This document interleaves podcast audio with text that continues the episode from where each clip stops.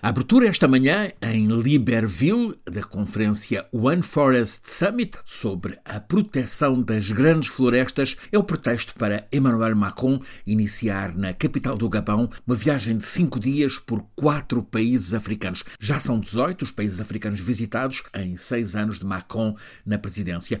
E esta, agora, assumidamente inscreve-se na lógica de uma espécie de nova Guerra Fria com a França a estar declarada non grata em anteriores zonas de influência privilegiada, casos do Mali e do Burkina Faso, em que até há seis meses estavam hasteadas bandeiras francesas, agora há bandeiras da Rússia e as tropas supostamente de estabilização anti-jihadista da França estão substituídas pelos mercenários do grupo Wagner, amigo do Kremlin. É assim que a França, de facto, expulsa da missão de gendarme, a protetora de países do Sahel, agora muda de estratégia, passa a tratar de seduzir parceiros mais a sul e depois de Libreville, Macron vai a Luanda, a Kinshasa e a Brazzaville. A França deixa de mostrar os músculos da tropa e, tal como o presidente Macron acaba de anunciar, passa a privilegiar a proteção ambiental e climática, as parcerias económicas e a cooperação cultural.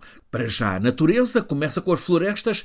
Esta conferência One Forest Summit tem foco na conservação e na valorização das três grandes áreas florestais do planeta. Uma é a Amazónia, outra o o Sudeste Asiático com a Indonésia e esta, a da Bacia do Rio Congo, que se impõe como o segundo pulmão ecológico do planeta, logo a seguir à Amazónia. A Bacia do Congo tem floresta imensa, são 220 milhões de hectares, mas paira sobre ela a ameaça de exploração tanto da indústria de madeiras como da agricultura. Há um dado a ter em conta: grande parte desta vastíssima área florestal já é propriedade chinesa. Entra aqui um outro objetivo desta nova missão africana de Emmanuel Macron. A China instalou em África, nestes últimos 10 anos, 61 delegações do Instituto Confúcio.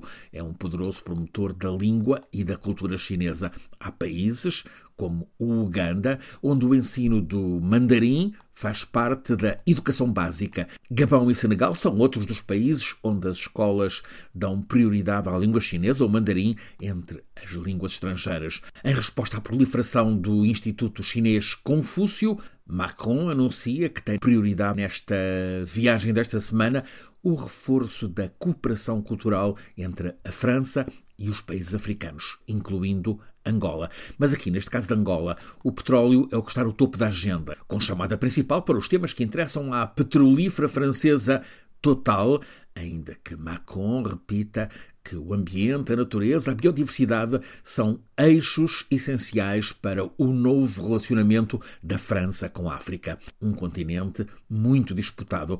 Em janeiro, no começo do mês, tinha sido o novo ministro chinês dos Negócios Estrangeiros, Qin Gang, a iniciar em África as saídas diplomáticas. Esteve em Luanda, também em Libreville e no Cairo. Ainda no mês de janeiro foi o russo Lavrov a visitar Angola, África do Sul, também o Mali e tem na agenda próxima Marrocos. Agora é o presidente francês Emmanuel Macron. De facto, passa por África muito do grande jogo geopolítico.